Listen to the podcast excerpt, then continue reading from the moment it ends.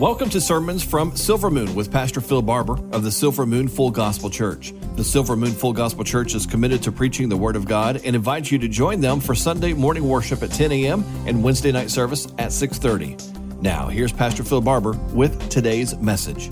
Here's our theme for Daniel 6. No matter the circumstances, God is in control, so we should be faithful. When Daniel knew that the document had been signed, he went to his house where he had a window or windows in the upper chamber open towards Jerusalem.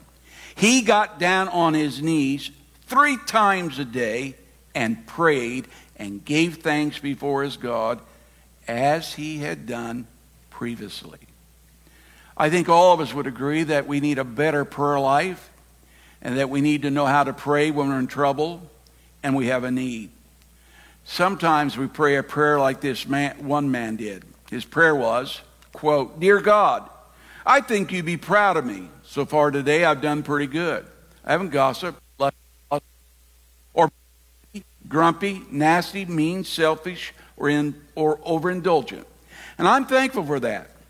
In a few minutes, though, I'm going to get out of bed. From then on, I probably going to need a lot of your help. Unquote. Amen. I have a lot of victory till I start the day. Amen. A.W. Tozer said this about prayer I've talked to God more than I've talked to anybody else. I have reasoned more with God and had longer conferences with God than anybody else. When I read that statement, I was convicted. Is it true of you? Is it true of me? Would you say the person that you've communicated most with is God or not? We know Daniel's life was a life of purity, that he was dedicated, that he was distinguished, that he was without fault. But his private life was a life that was characterized by prayer. This prayer life that he had was one of praise and one of gratitude because you see that he prayed and he gave thanks. In Daniel 9, which we will not look at, you'll see his prayer was one of repentance and confession. Daniel had absolute dependence on God in Babylon. Remember that he's about 84 years of age. He has spent 70 years in Babylon. There are three points that I want to share with you this morning. Main points is Daniel prayed with a consistent faith. Number two, he prayed with a consistent focus. And number three, he prayed with a consistent function. Best word I could come up with F because a consistent purpose probably would have worked better. But consistent function, consistent faith, consist, consistent focus, and a consistent function. He had a built in routine in his life. And the built in routine was he was a man of prayer.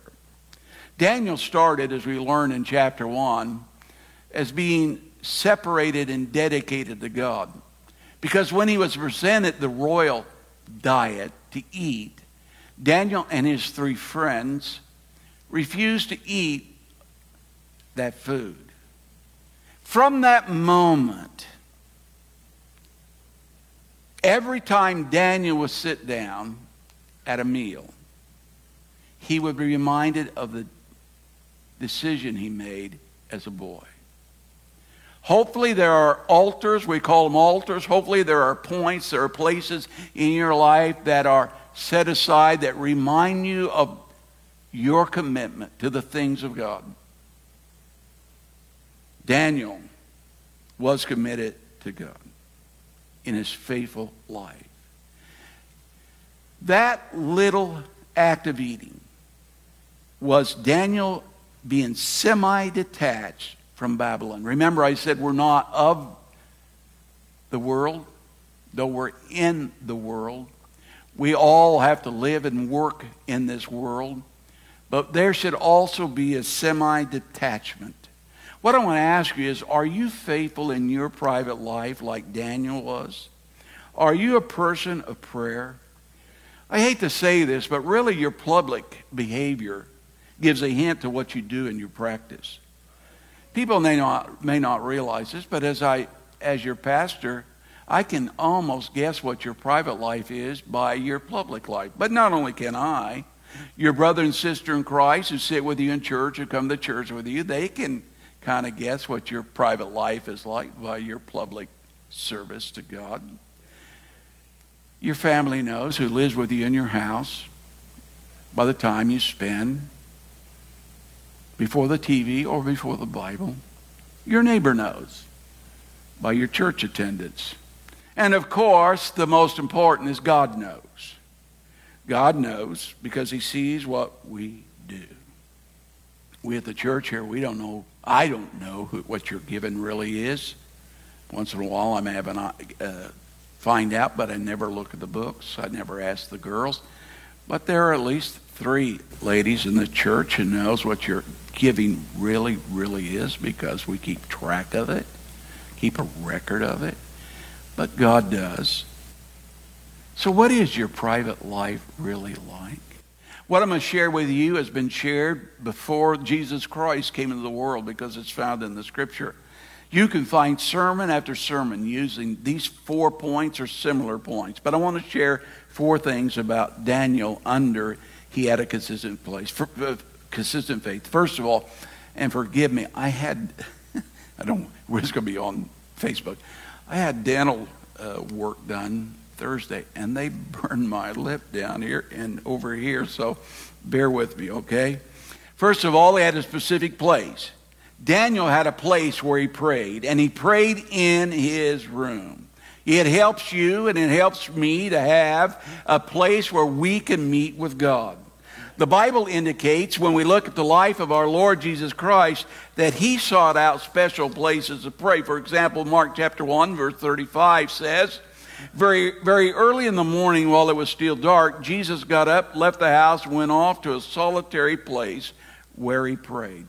You need a special place where you can get alone with God and meet Him every day. Where is your place where you meet with God every day? But not only did he have a specific place, he had a specific time. He prayed three times a day. Do you see Daniel's schedule of praying? Now, no doubt, Daniel was following Psalm 55 in verse 17, which says, Evening, morning, and noon, I cry out in distress, and he hears my voice. In the Jewish mind, the day began in the evening. And so Daniel began his day with prayer. For us who live in the Western world, our day begins when? In the morning. And so that would be a good time to start praying. You need to have a regular time set aside to meet God in prayer. If you don't think you have time to do it in the morning, here's what I'm going to tell you to do go to bed earlier. And the reason you go to bed earlier is so you'll be able to get up in the morning and pray.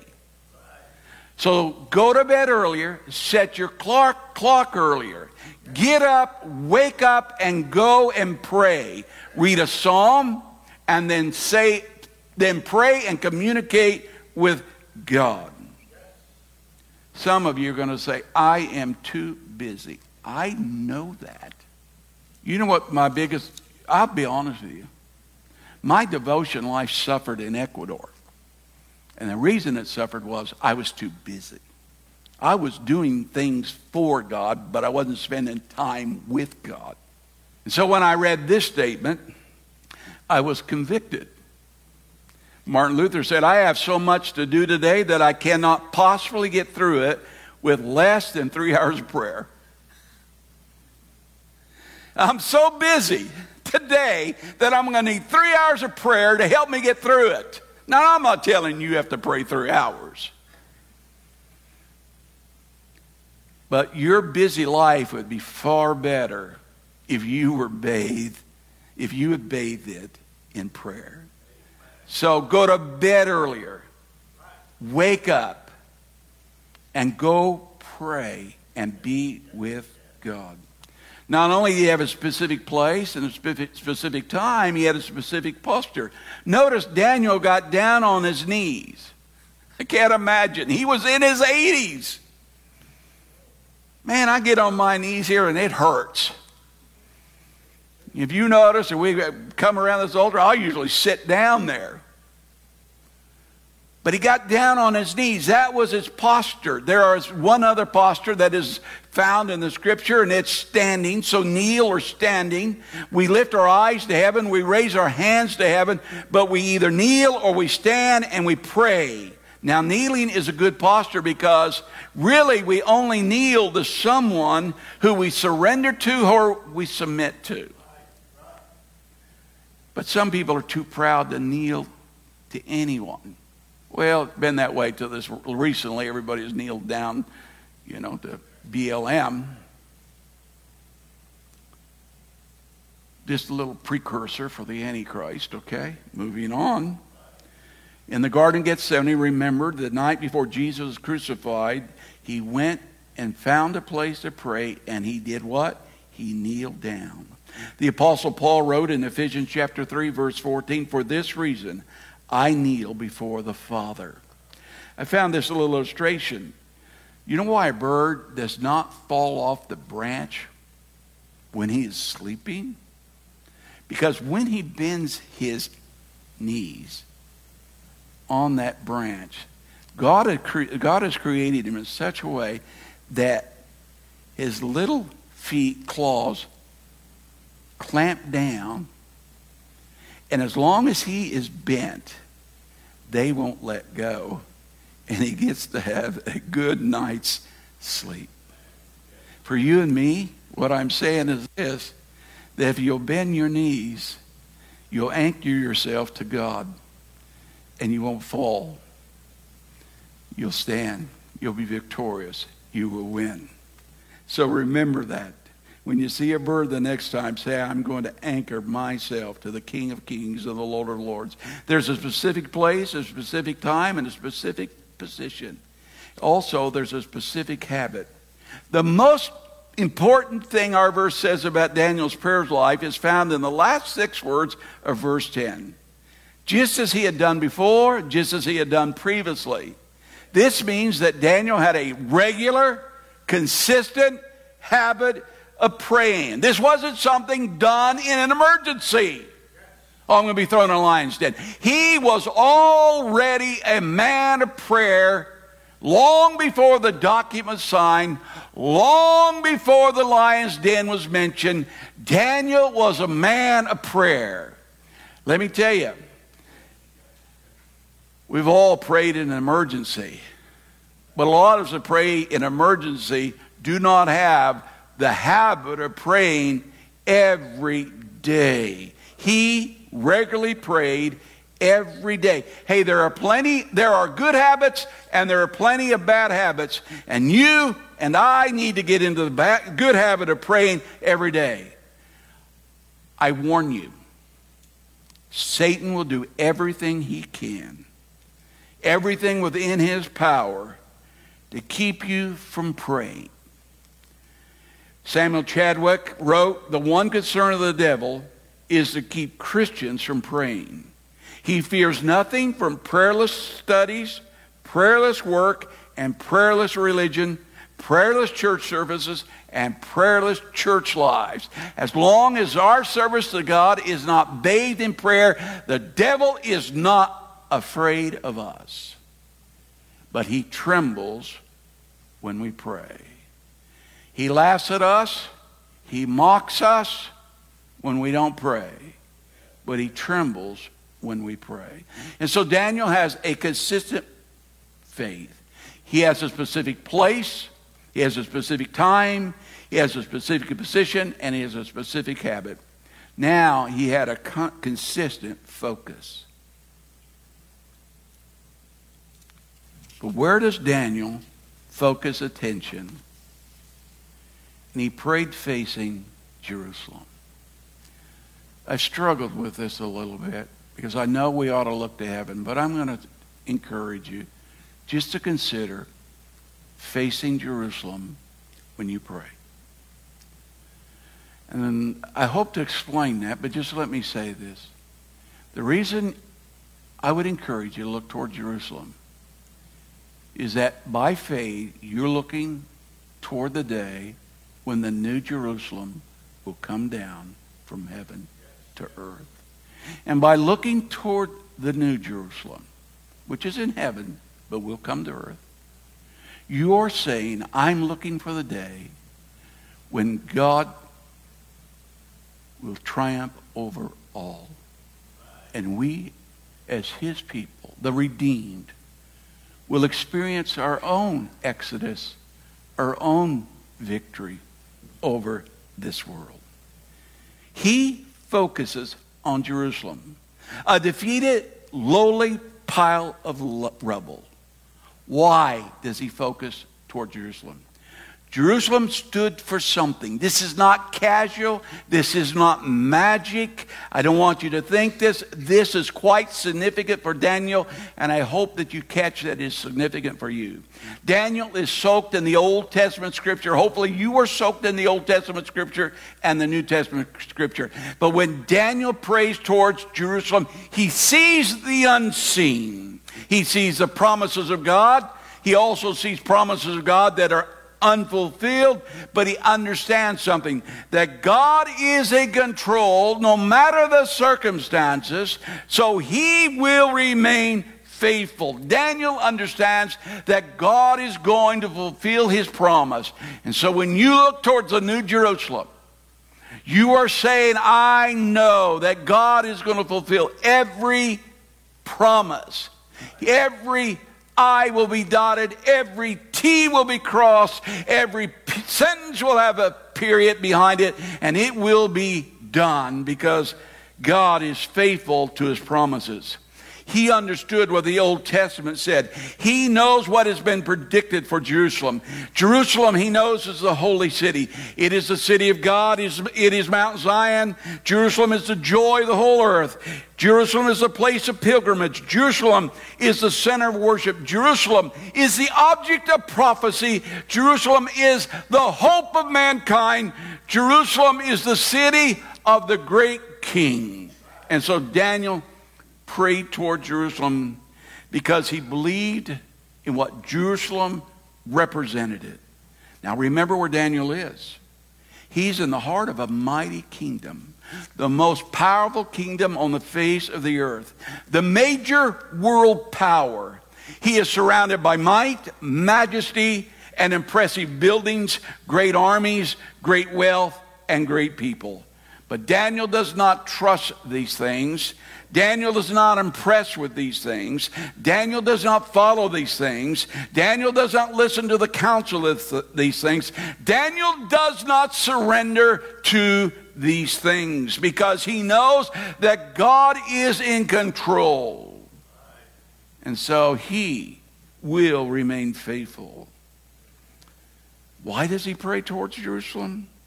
He remembers that in Jerusalem, God placed his temple. And within that temple, there was a holy of holies, a mercy seat, the Ark of the Covenant, which represented his throne. Look to the New Jerusalem. Look to the throne of God. We find in 1 Kings chapter 8, verses 35 and 36, that the people prayed towards this place as a way of focusing on God. Why do I want you to think about looking towards the New Jerusalem? Because I want you to focus on God. Not Jerusalem, but God.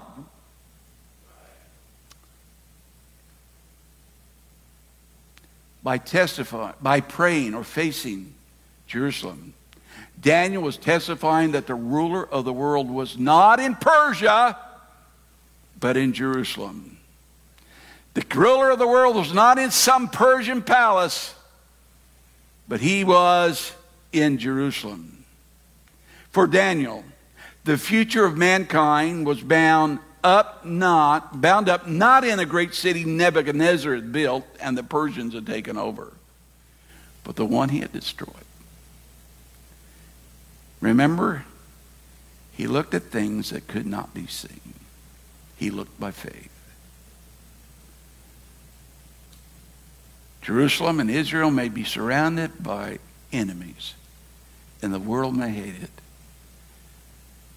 But I know, and hopefully you know, that the day will come that when God will restore it, and the people and the nations of the world will come and worship the King of Kings and the Lord of Lords, Lords someday. He knows by looking toward Jerusalem that the promises of Jeremiah, for example, will be fulfilled, and the exiled people re- will return from Babylon to Jerusalem. So Daniel's not just praying for himself, he's praying for the people who will return. He's praying for the nation, the people. Probably not only is he praying for those people, he's praying for the people who live among the ruins. That they won't get discouraged, they won't get defeated, that they'll have a hope. Not only was he praying for the Jews in Israel, let me tell you what, he was praying for the church which would be born. Where was the church born? It was born in Jerusalem. Through the death, burial, and resurrection of Jesus Christ and the coming of the Holy Spirit. Where did the Holy Spirit come? He came on the church at Jerusalem. So Daniel is looking forward. You and I, when we look towards the heavenly Jerusalem, we're looking forward to the day when the victory and work of God will be consummated once and for all. If you're not careful, you'll listen to the voice of the world and it'll say, Hey, Daniel, it'd be better and easier if you just forget about that place. This is where the future is. This is where it's at. But that wasn't for Daniel. It was in Jerusalem. Listen, the world is whispering to our young people, it's whispering to you that forget that. Forget that pie in the sky. Forget that Bible is ancient, antique. antique. It's an old message. It isn't relevant today. You need to get into what's going on today and in the world. You need to listen to what we're saying. You need to listen to our political voices. You need to follow our political views. You need to bow down to us. You need to vote like we need to vote. But Daniel was, he said, forget that. I'm not going to listen to those voices. God has spoken to me through his word. And I'm going to hear what God has to say. He wasn't focused on the city of man, which Babylon represents, but he was focused on the city of God.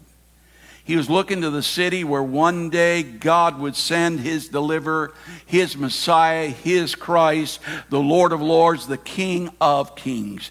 Daniel was looking forward to the day when the promises of God would begin to be fulfilled immediately. And he, so he prayed with those things in mind. Jerusalem for Daniel represented the God of heaven, who is the only Savior of the world. In Jerusalem, to Jerusalem, the Messiah would be revealed. And there is coming a day, child of God, when that Mount Zion will be elevated among all the mountains of the world. And the nations will come to worship the Messiah the Christ, the Savior, the King of Kings, the Lord of Lords, the Lion of Judah, the Lamb of God, Jesus of Nazareth, who was crucified, buried, rose again, ascended into heaven, and exalted by God. And that's what Daniel was thinking that. He believed that. I believe that. Do you believe that? And so I'm going to encourage you this morning. When you begin praying again, if you want to look towards the physical Jerusalem, that's okay. But look towards the heavenly Jerusalem. Anchor yourself to that. Focus on what God is doing and what God is saying. Because we who are saved by grace should never forget that the gospel started where? In Jerusalem. And the gospel went forth from where? Jerusalem. And so when you look towards Jerusalem, you're looking back to the place where God reached out to save you and to save me. Daniel not only had a consistent faith and a consistent focus, he had a consistent function. Why did Daniel pray? Quickly, he prayed to find God's timetable. He wanted to know what God was doing. He didn't really pray to say, God, save me from the lion's den. You don't find that. He doesn't mention the documents or the wicked man or the lion's den. He just prayed and gave thanks. He wasn't in a hurry. You're not in a hurry if you pray three times a day. If you have a specific time and a specific place and a specific habit and a specific posture of prayer, that's what happens. You're not in a hurry. But if you don't have that, guess what? You treat God like He is the clerk at a fast food window. No, He's not in a hurry. He's in a habit of praying. He has communion with God. He is trying to find out God's timetable. Daniel didn't have what you and I had. He just had the Old Testament scripture. He knew the Messiah was coming, but he didn't know when. He didn't know how. And do you know that God will reveal that to him in Daniel chapter 9. The 70 weeks of years is a revelation of God's timetable. Think about that.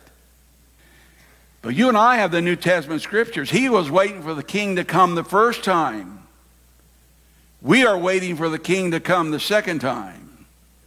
I want to ask you this morning are you among those who are looking for and hastening his coming? Do you ever think about the coming of the Lord? Do you ever think about the fact that the Lord Jesus Christ is coming again to end history and he's coming in great power and great glory? Now think about this. Daniel is looking towards a city that is complete rubble. There is no nation, there's no government, there is no uh, Hebrew government, Here's what I'm trying to say the odds of Jesus coming back the first time looks hopeless when you look at Jerusalem as it was. Some of you are looking at the world and you're wondering, is Jesus coming back? Daniel looked towards Jerusalem because he had faith that God will fulfill his promises about the Christ first coming. And you and I should look towards the New Jerusalem, New Jerusalem because we have faith that God is coming back.